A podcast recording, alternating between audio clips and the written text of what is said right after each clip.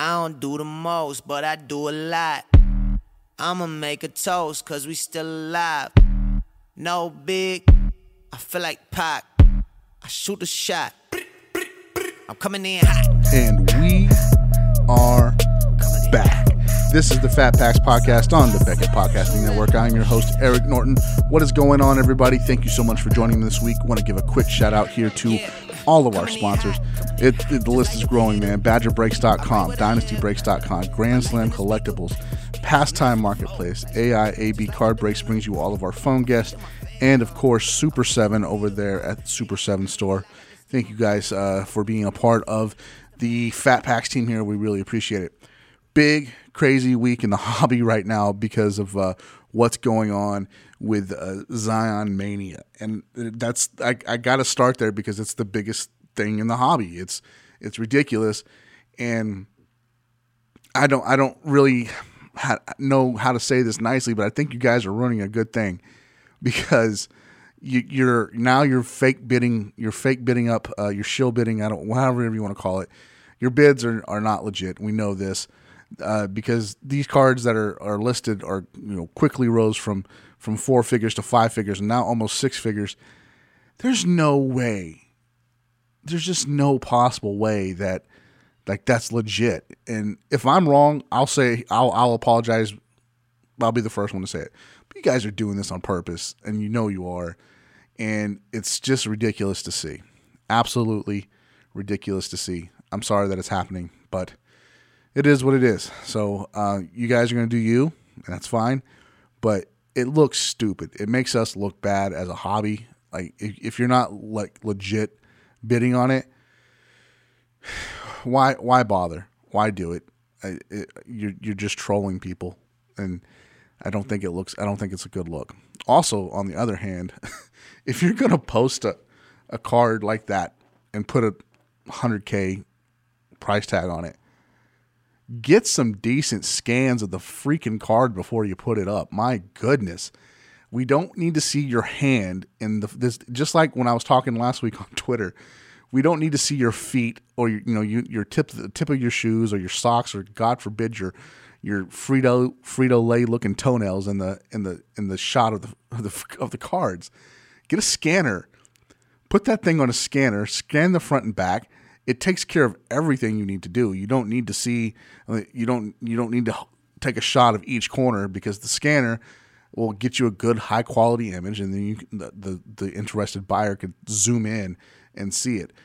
For goodness sakes, I mean it, it's not it's not rocket science. I I would never never ever place a bid on a card or an offer on a card like that that isn't doesn't have a good high quality image. I just don't understand how how people do that. I just don't get it. It's not maybe it's not for me to understand and maybe I shouldn't be going so hard on a rant right at the top of the show, but I just like this is this is crazy big money. Panini is going to push this out all throughout the basketball season. I think I, I saw someone earlier say that uh Prizm and I'm like hoops I or, or was it Gold Label or something was already sold out at Blowout. It's going to be a huge thing.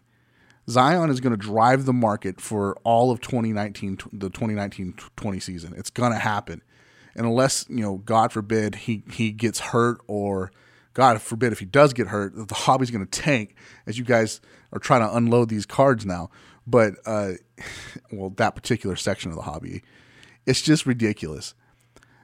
I don't know why we can't be responsible and just use common sense when it comes to this stuff.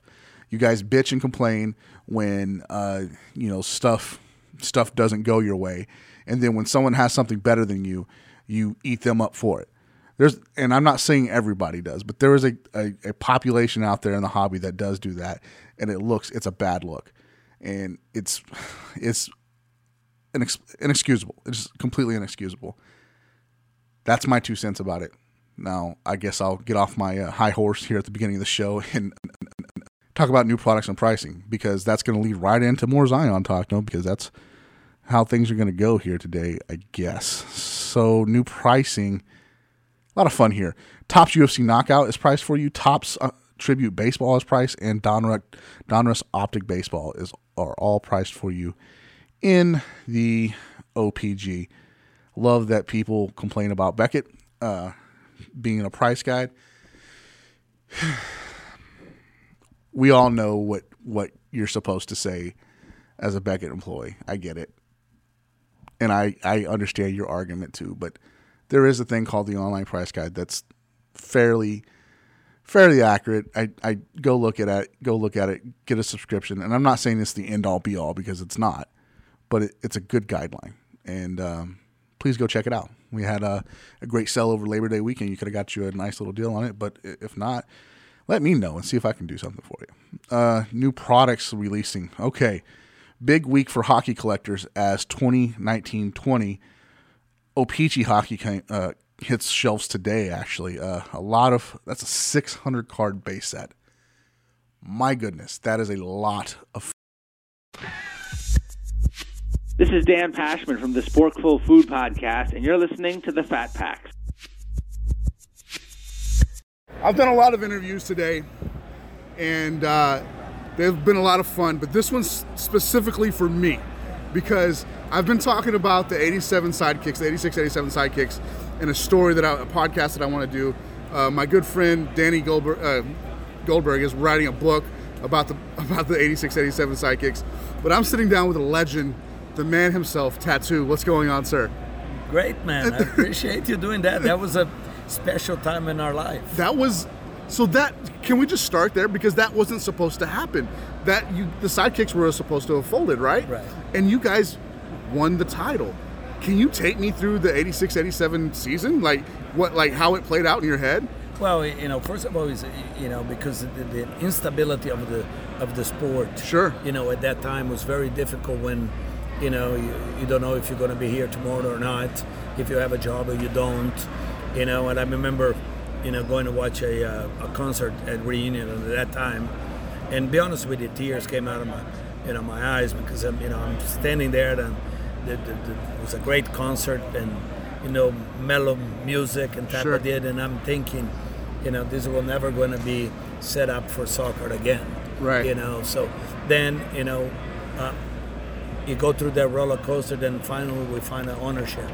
You know, so now we're we're into the season, and you know the amazing thing is, you know, it was a very unstable season for us because we, I, I if I'm recalling correct, we're I think we finished like 27, 25. That's the the year we play like 52 games. Right. So we're barely over 500. So we're not a dominant team. Right. So when we got to the playoffs, you know, I think our first game or first series was Baltimore.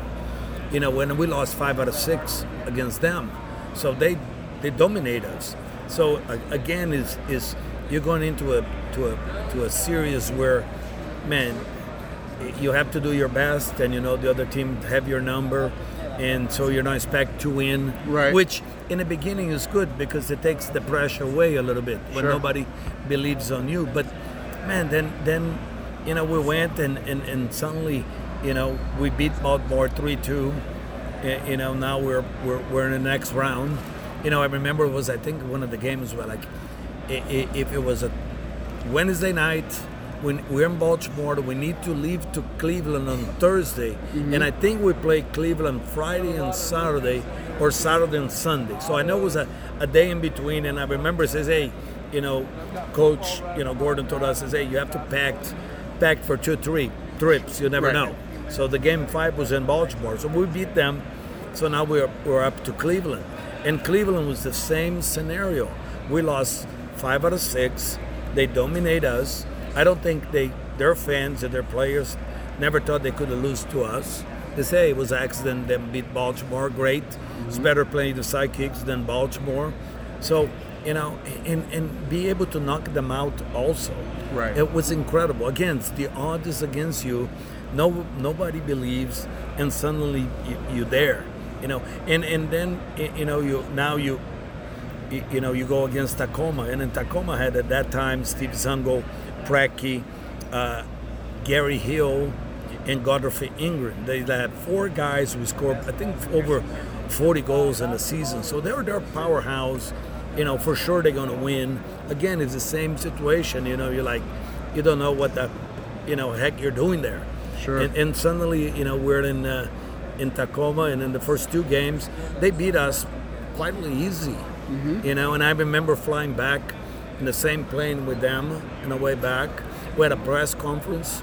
You know, I remember Steve Zungul coming up and talking to the people and says, "Hey, you know, Sidekicks is great. It was a great year." Almost like a good excuse why Right. you will lose. Sure. Okay, so you know, I'm sitting there and I'm like, well, you know, thank you, but you know, it's not over. Like we, we still Right. have a run. So, and amazingly, we beat them here twice.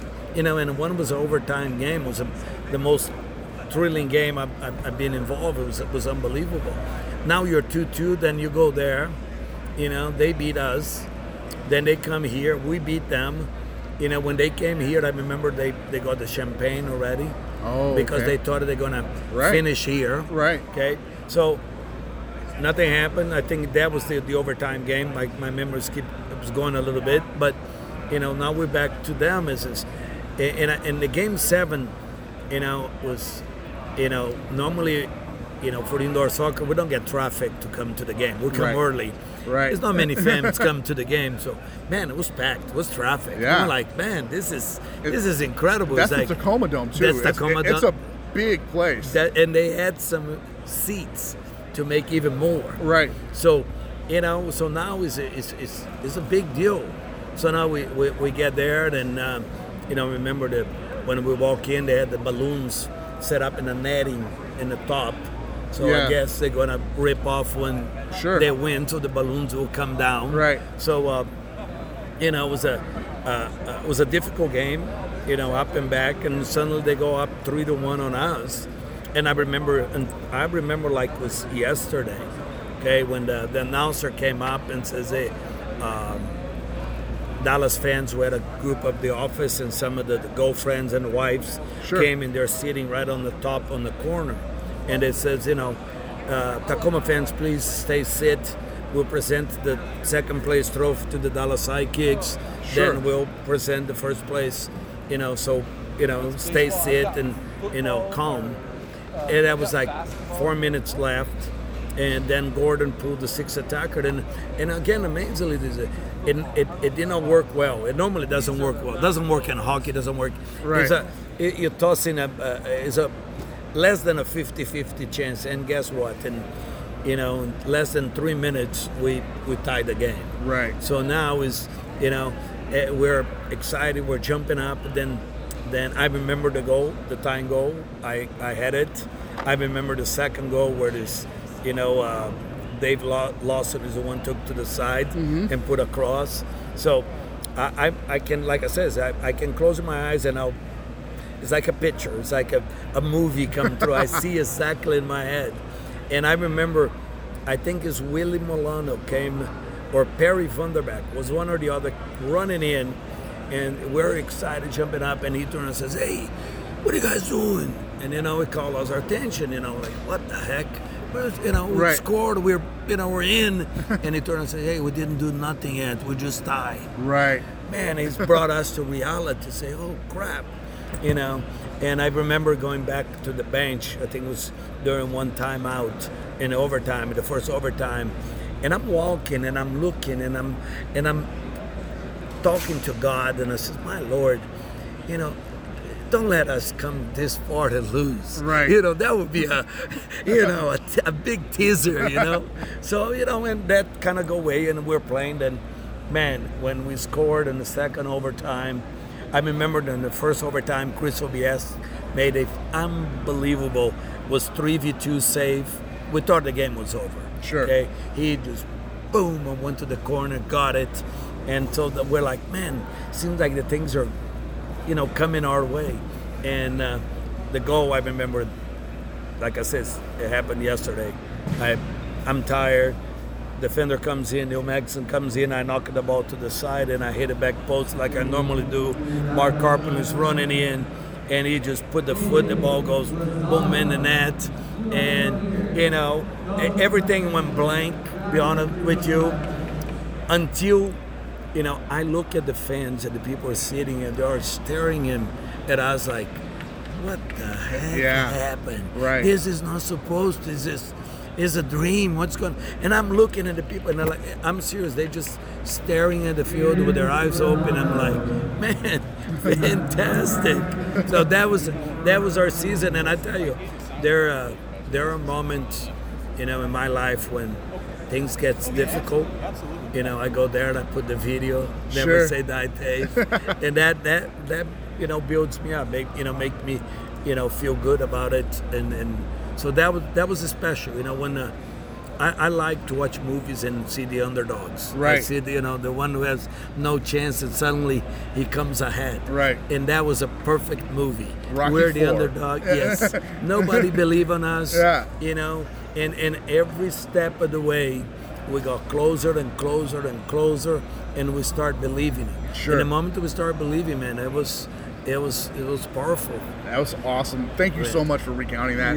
I've heard it on the radio, I've seen videos, but to hear it from your perspective is, is so great. Thank you so much. Thank now. I, we're a collectibles podcast, we're a collectibles show. I see you have some Pacific cards here.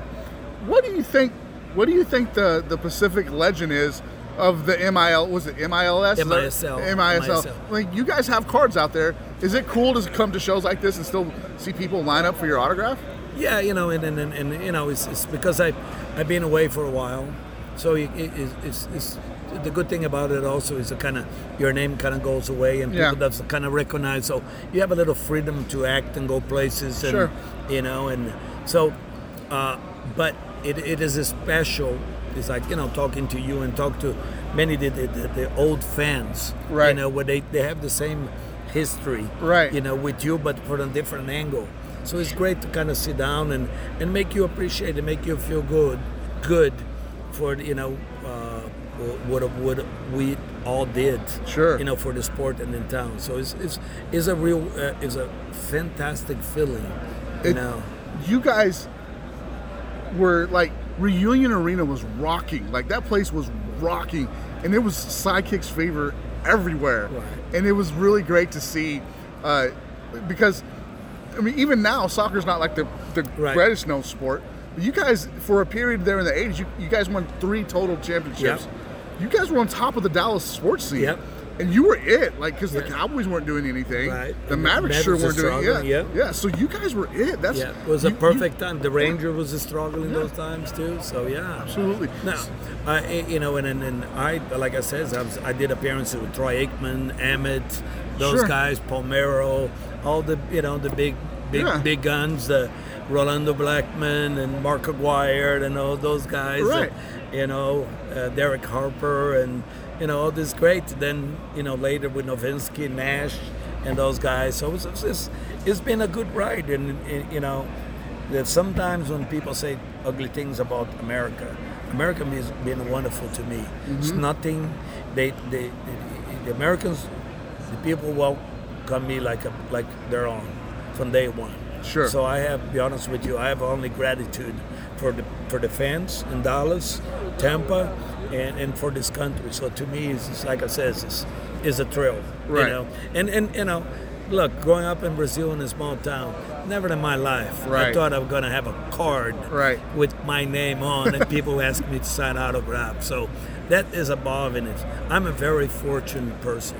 How do you think? What do you What do you feel when you see that? Like, that's crazy, right? Yeah, It is, and and you know it's funny now because you know my kids are the ones who's like, man, this, Uh-huh. is great, Daddy. You know, uh, you know, like I said, I watched uh, Never Say Die with with my daughter, Right. And she's she was thrilled, oh, Daddy, you know, and I'm, I'm in tears.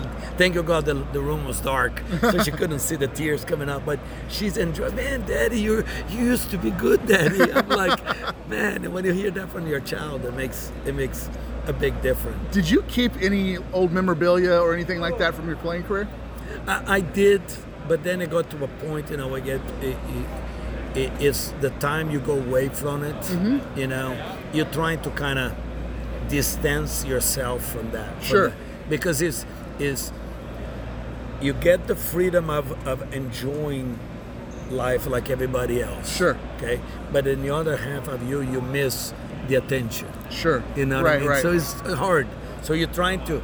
I don't want to you know, I want to be Antonio Carlos Pecora. This is who I am. I don't want to see, you know, people coming to me because oh, your Tatu and this. I don't want the, a relationship being, you know, relate to Right. the soccer guy instead of the person.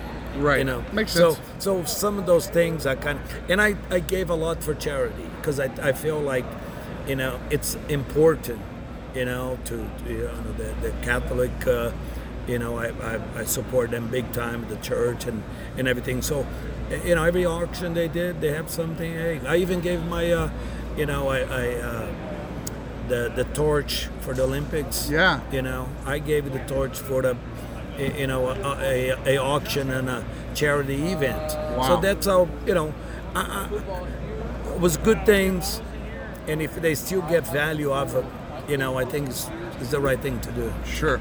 Now tell me about the Mesquite Outlaws because this is new. You, you're the head coach, is that right? And you got you brought kind of a who's who of soccer with you uh, on your coaching uh, Right. squad there. But tell me about the Mesquite Outlaws. Well, you know, first I was, a, you know, I, I was done. Okay, uh, since I left the psychics, I said, oh, I don't want to deal with this. I'm enjoying what I'm doing. I don't like flying anyway, so I says I'm not. That's something I don't want to jump back in. Then I got a call from Nick Strappo. So he's first he says, hey, this is a gig. You know, good situation. The ownership has first he loves soccer, then he has the financial backing Sure. to, to put a group together. Right. Because my deal is, I want those guys to be is is not as professional as Cowboys, Rangers, man, but I wanted those players to be treated like pros. Right. Okay. Doesn't matter you're not making millions, but uh, you have to be treated professionally. Yes, sir. Okay. And so to me, it was that's the most important. Hey, this guy loves soccer. He's not just doing for the fun of it, and he has the, the financial backing and going to treat those guys right. So I'd say under those circumstances, I'll be very happy. Then I said, look, I need a goalkeeper coach. Sagu is the best guy. Love Sagu. You know, to me, is one of, is a brother to me. Right. Okay? So and Nick, fantastic. And then I says, look, and there are still a few other guys in town, which you know we're considering bringing aboard. Sure. You know, Kevin is if it's available, Kevin Smith. Those they did a lot of for to the sidekicks to the sport. Right. So it's time to, to you know, if we can reward them. Uh, it's a good, you know, it's an unknown situation. It's a mesquite area. Right. It's a rodeo.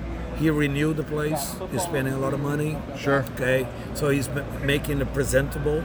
Okay. So that excites me, and I want to see a competitive team. Sure. So that is the goal. Let's, you know, hopefully the first, you know, couple of years, I'm, I'm relearning the league. I've been a while where I'm going, so it's a learning process for me. But you know, hopefully in two years we will be, you know, you know, top three or four in the league, competing for the championship. That's the goal. Awesome. Thank you so much for your time, bet. sir. I really You appreciate You it. I All right. enjoy. You guys uh, hang tight. We'll be right back. Hey, hey, it's Conrad Thompson, and you're listening to the Fat Pack.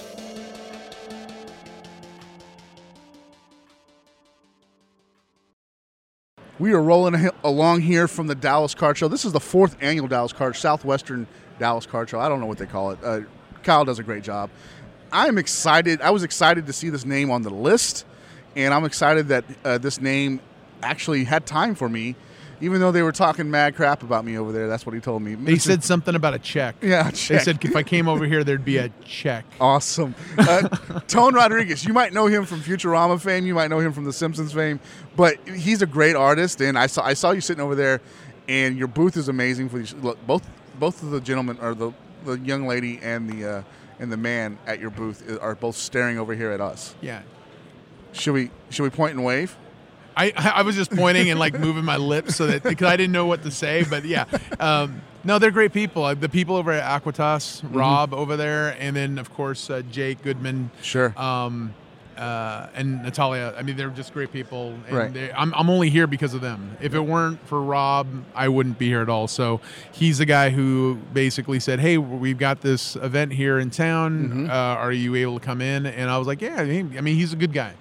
So when I when I work with good people, I try to you know do as Sure. much as I can with them. So that's how why I'm here. How did how did you meet Rob? I've known him for a few years now. So, Oh but how did- really? yeah. Okay, good. Okay, see, that always helps because again, it's like I, I, I always don't want to like fill in like Sure. my idea of who Rob is. Okay, Rob again, super awesome dude. I met him at um, San Antonio Comic Con, which I guess is the Alamo Comic Con. Yeah, yeah, yeah. Yeah, yeah. I met him there.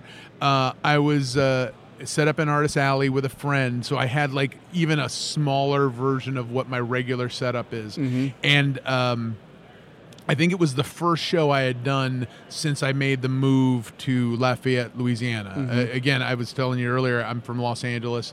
I spent about three and a half years in Phoenix and then ended up in Louisiana because of my wife's son just graduated from LSU and she wants Sure. to be around him. Right. So we're there, and um, immediately upon getting there, I was like, well, I, I need to find um, shows to start doing because again, a, a lot of the work that I do that um, basically pay the bills is me being at home doing comic book work. Sure. And then commissions and whatnot, and but and then you do the, some of the shows. It's a, a bonus, and and we were clearly in a in a weird place where it was like we just did the move, we just did everything, exhausted everything. So it was like we got to hustle. Right. So I got to the show, and another mutual friend of ours introduced me to Rob.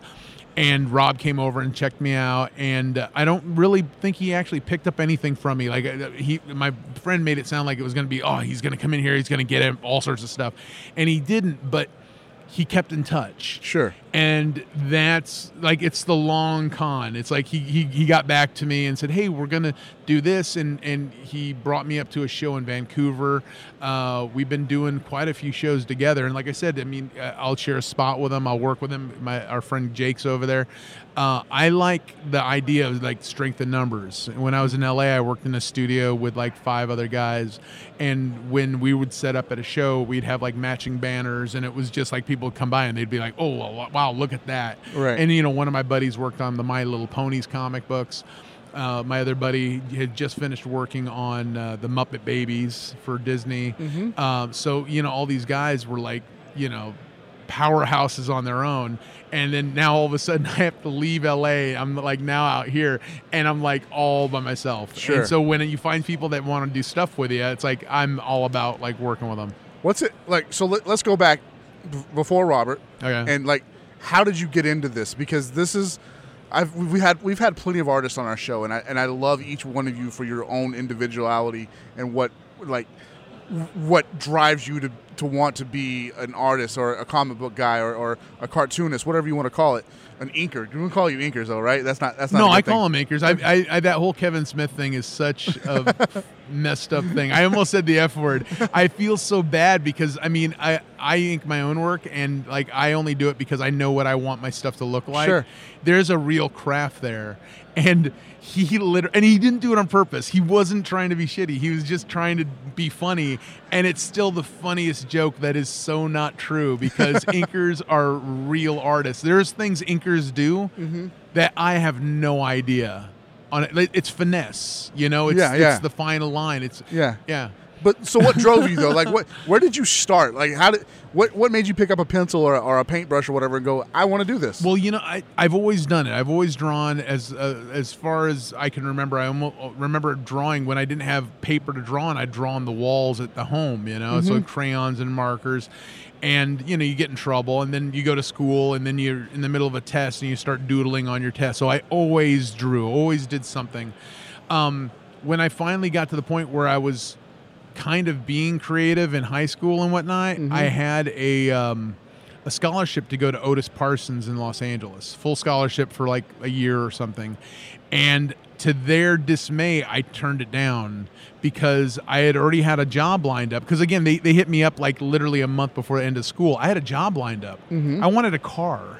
sure. Because when you're in high school, all you want is money and wheels. Right. That's that. I didn't care about anything else. So um, even college, like the idea of like going to school, like more school, that's not happening.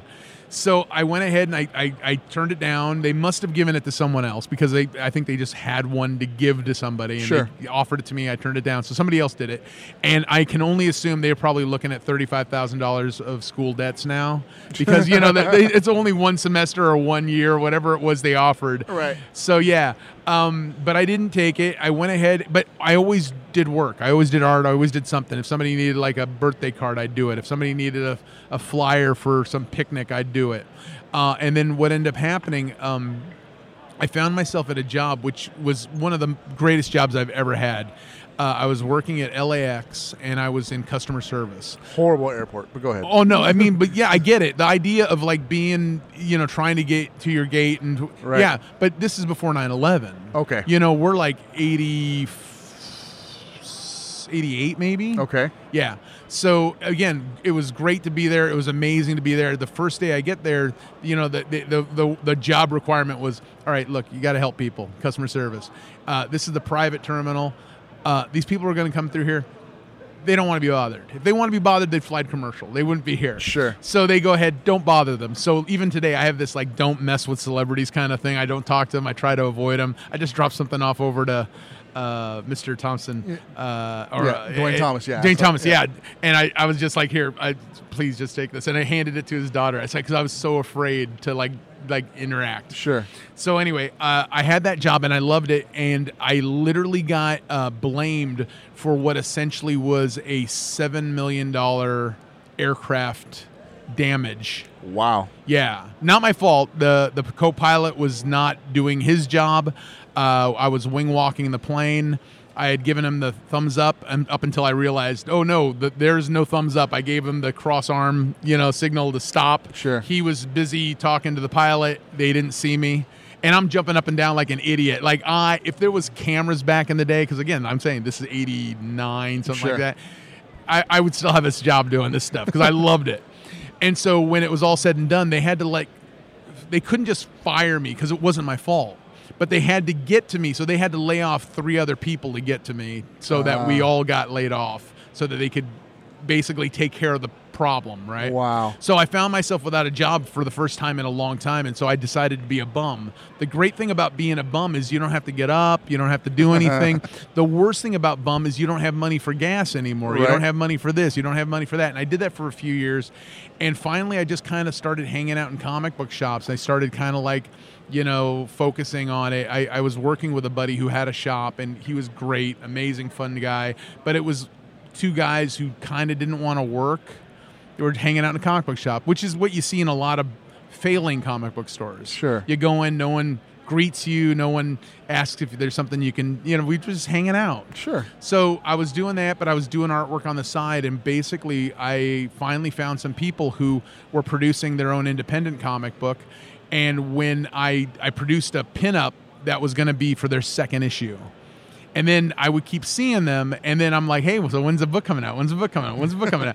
And they never put the book out. And one day they finally came to me and was like, yeah, we're not going to be able to put the book out. We're not going to run this pinup because um, we're going to focus our attention on this other book. And so I was like, well, I'll, I'll draw the other book. Sure. And that was it. So I literally went from not having a job in comics to showing them two or three pages and starting to work on that comic book. wow. And that book was Violent Messiahs. I did that for Image Comics back in 2000, I think. And I did that for a few years. The next book we did was um, uh, a collaboration with John Carpenter and Kurt Russell, uh, a Snake Plissken comic book. We did that for CrossGen. And when that finally kind of came to an end, I started doing my own thing. I did some self-publishing. Uh, I did some more stuff at Image Comics, uh, and in the meantime, I I always wanted to work on Futurama comic books. So I had a friend that was running the show over there, and I, I, I begged, I begged, I begged. Every time I saw him, I'd say, "Hey, man, it's Futurama. I'd love to draw it. I just Sure. want to draw Bender. That's literally all I wanted to do. I mean, he's on my banner. It's like Right. literally that's all I wanted Right. to do. And so um, after pestering him for a while, I had just gone through some weird negotiations with Dark Horse Comics to do uh, a Kiss comic book. Okay. I, I told them I'd do it for free. I was a huge Kiss fan. I'd, I'll do it for free. That's how bad I wanted to do it. And they're like, no, no, no, we have to pay you. It's like, all right, well, whatever. So uh, I go ahead and I'm in negotiations, and negotiations fall through because um, Gene wants to keep all the artwork and not pay for it. Really. And then I caught him. I, mean, I, always hate saying this, but I caught him in a lie. He literally said, "Oh no, I got all the other pages from the other book for free, so you know, it, it'll, we'll just continue that." And I'm like, I spoke to the other artist. I knew for a fact that he paid for them. sure. So I, I was irritated, and when that all fell through, literally a week afterwards, my friend at Bongo got a hold of me and said, "Hey, um, we got a book and we need somebody to do it, and I think it's right up your alley. I'm like, oh, great, that's awesome. So I'm super stoked because even if it's not Futurama, it's, something cool. So he goes, yeah, we're gonna do Treehouse of Horror, and I'm like, oh, I love Treehouse of Horror. Oh my god, it's great. He goes, yeah, we're gonna do this rock and roll issue, and we got Alice Cooper, and we got Rob Zombie, and we got uh, Lemmy from Motorhead, and we got a story that's perfect for you. And I'm like, yeah, what? What is it? And he goes, Gene Simmons a kiss, and I'm like, oh fudge. I still did it. Sure. Yeah, I did no no doubt. I was like, I'm still doing it because I, I wanted to do it. And the thing with them is they literally said, look, um, go ahead and give us like layouts. We'll get you the script. Go ahead and give us layouts, and we'll you know make notes, and you know we can get this going. And it's like, okay, cool, that'd be awesome. Can you give me turnarounds? And Sure. turnarounds are the drawings of the characters, so you can see them in the front and Yeah. back and side, of the, so you know what they look like. To draw them on model. And they were like, no, no, no, you don't understand. The the Treehouse of Horror is like the artist du jour book. You do it in your style. You do it the way you want to do it. And I'm like, oh, well, cool. That's awesome. Um, so I can do it any way I want. And they're like, yeah, yeah, absolutely. Then give me the turnarounds because I want to do it the way you guys do it.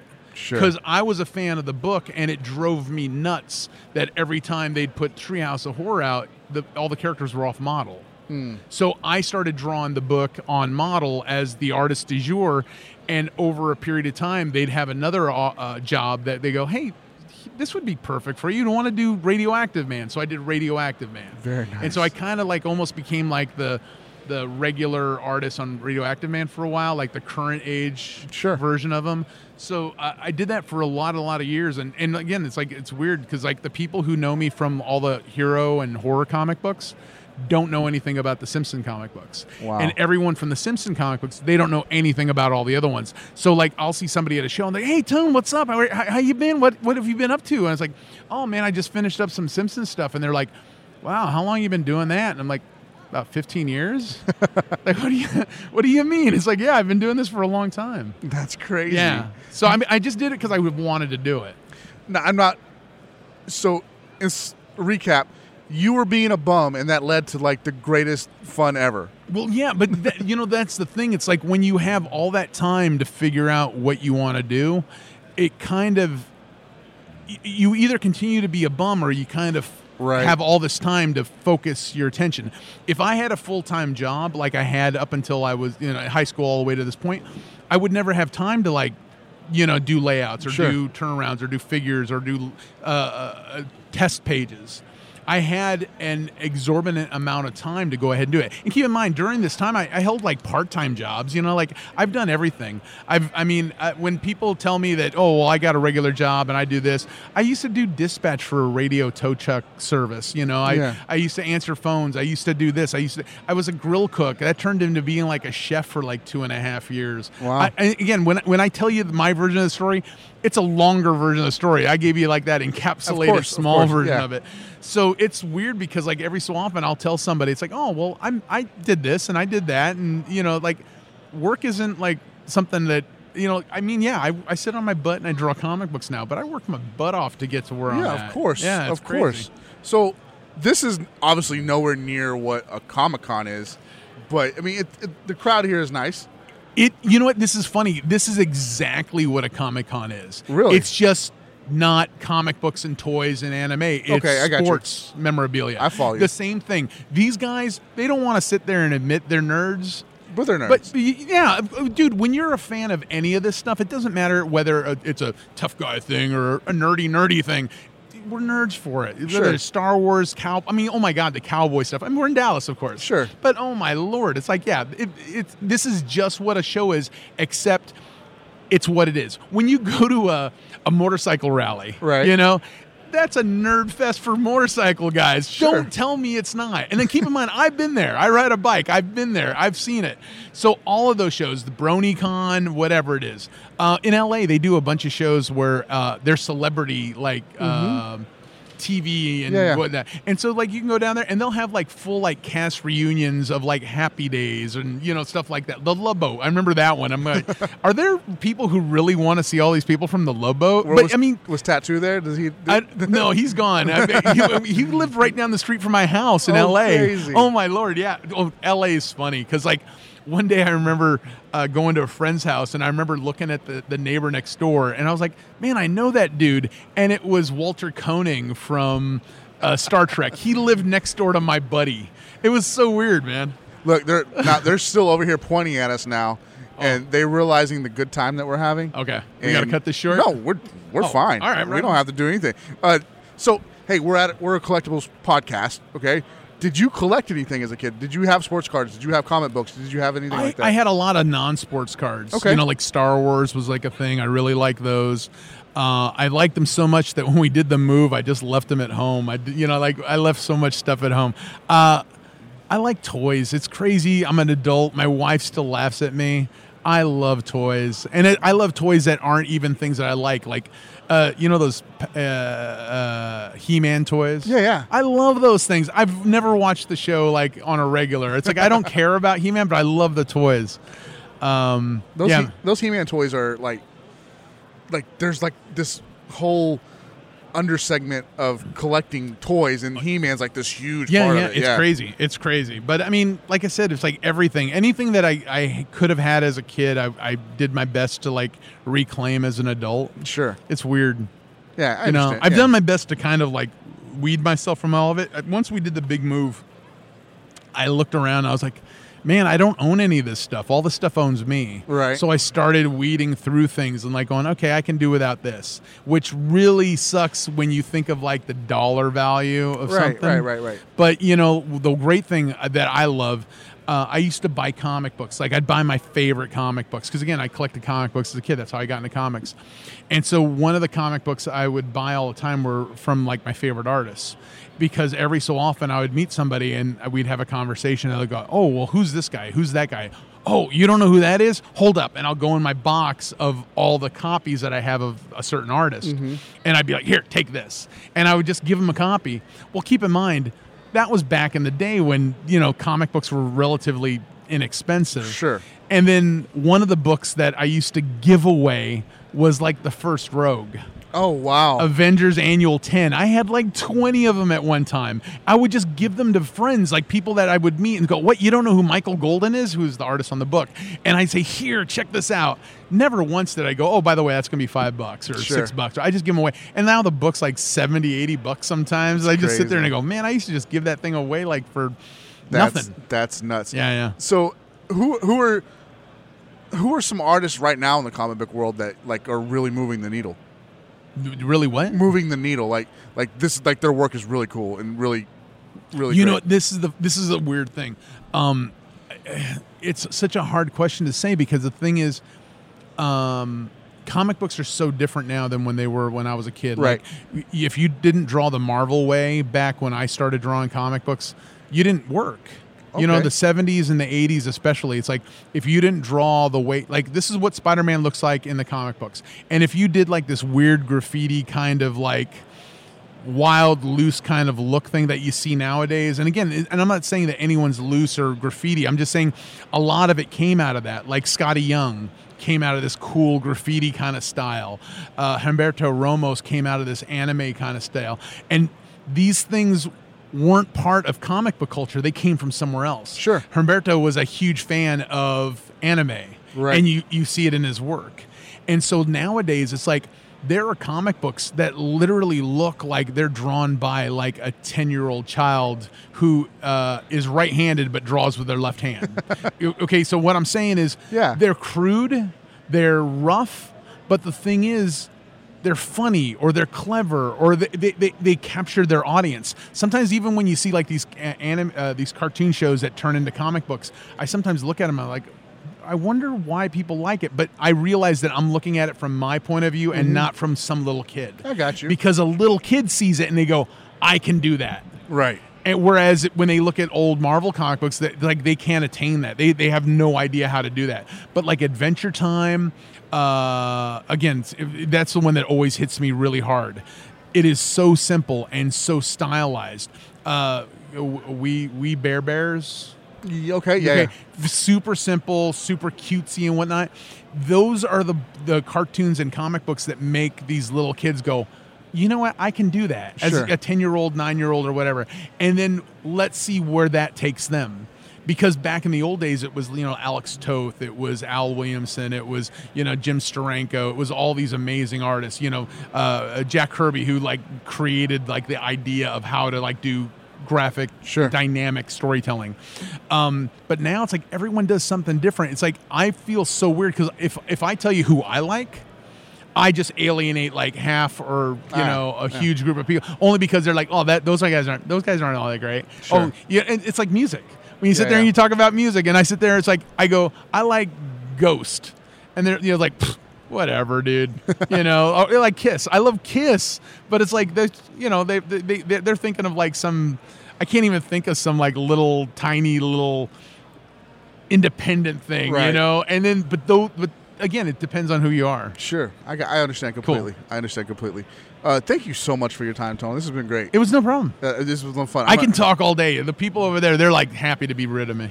Are they really? Yeah, I've been singing. Uh, yeah, I'm I'm an idiot. When I come to these things, it's like I. It's not that I get bored. Sure. I uh, my uh, I want to like lift everybody up. I really do. I'm I'm like Jake's.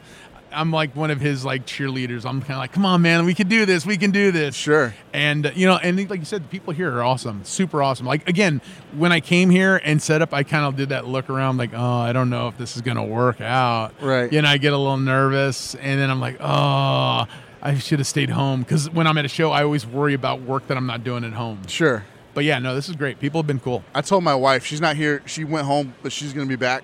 I said I'm going to get Tone to hand jam me a picture of like one of those, and Oh, really? like, like my head in one of those cryogenically good, frozen. But uh, but that was before I sat down with you. You don't have to do that. I don't mind doing it. I, I mean, I did one for Mr. Thomas. Yeah, I you saw that. That but was I- oh, oh, did you? You were you over there for that? Yeah, yeah. I saw you drop it off. Oh, okay. Yeah. Well, you, but you saw I gave it to his daughter. Yeah, I was yeah. like, and I gave it to her like on the download. I Yeah. here, and then she looked at me. She was like, "Oh, uh, you want me to get him to sign it?" It's like, "No, no, no, that's for you guys." Yeah. And she was, she like looked at me like, "Huh?" I was like, "No." I mean, she was so sweet. I Yeah. caught her, and she said, "Oh, hey, you're the guy who did the thing." It's like, "Oh yeah." And he said, "He loves it," and I was so worried because he, like, when you look at the drawing, Yeah. everyone's smiling because like on their trading cards, they're all smiling. Right. And I looked at like maybe five or six dozen of his, and he's always got that. Yeah, he was mm, very look- serious Oh it, yeah. yeah. but you see, that's how I am. Like I'm sitting here, I'm like, "Ah, ah, ah." but if we take a picture, I'm like. oh, you should smile. I am smiling. You know, it's like, yeah, I don't do it. That's so yeah. So when I when when I did it, I was like, I don't want to make him smiling because it it wouldn't look like him. And so I I did it. And so when he said he they, she said he liked it, I was like, oh, thank God. Because everyone else, I was like, okay, I don't have to worry about him. Sure. Yeah. Absolutely. It was good talking to you. Hey, I really appreciate it. I'm going to come over and check out your booth. All right, man. cool beans. All right, guys, hang tight. We'll be right back. Bye. This is Jeff Rosenberg, president of TriStar Productions. You're listening to the Fat Packs on Beckett Radio. All right, guys, that was Tatu and Tone Rodriguez back to back. Thank you so much to both of those guys for hopping on the show. Thank you to uh, Kyle Robinson out at the Dallas Card Show for allowing me to be uh, a part of that, set up there, get some great interviews. That concludes all of our material that we have from uh, from the Dallas Card Show.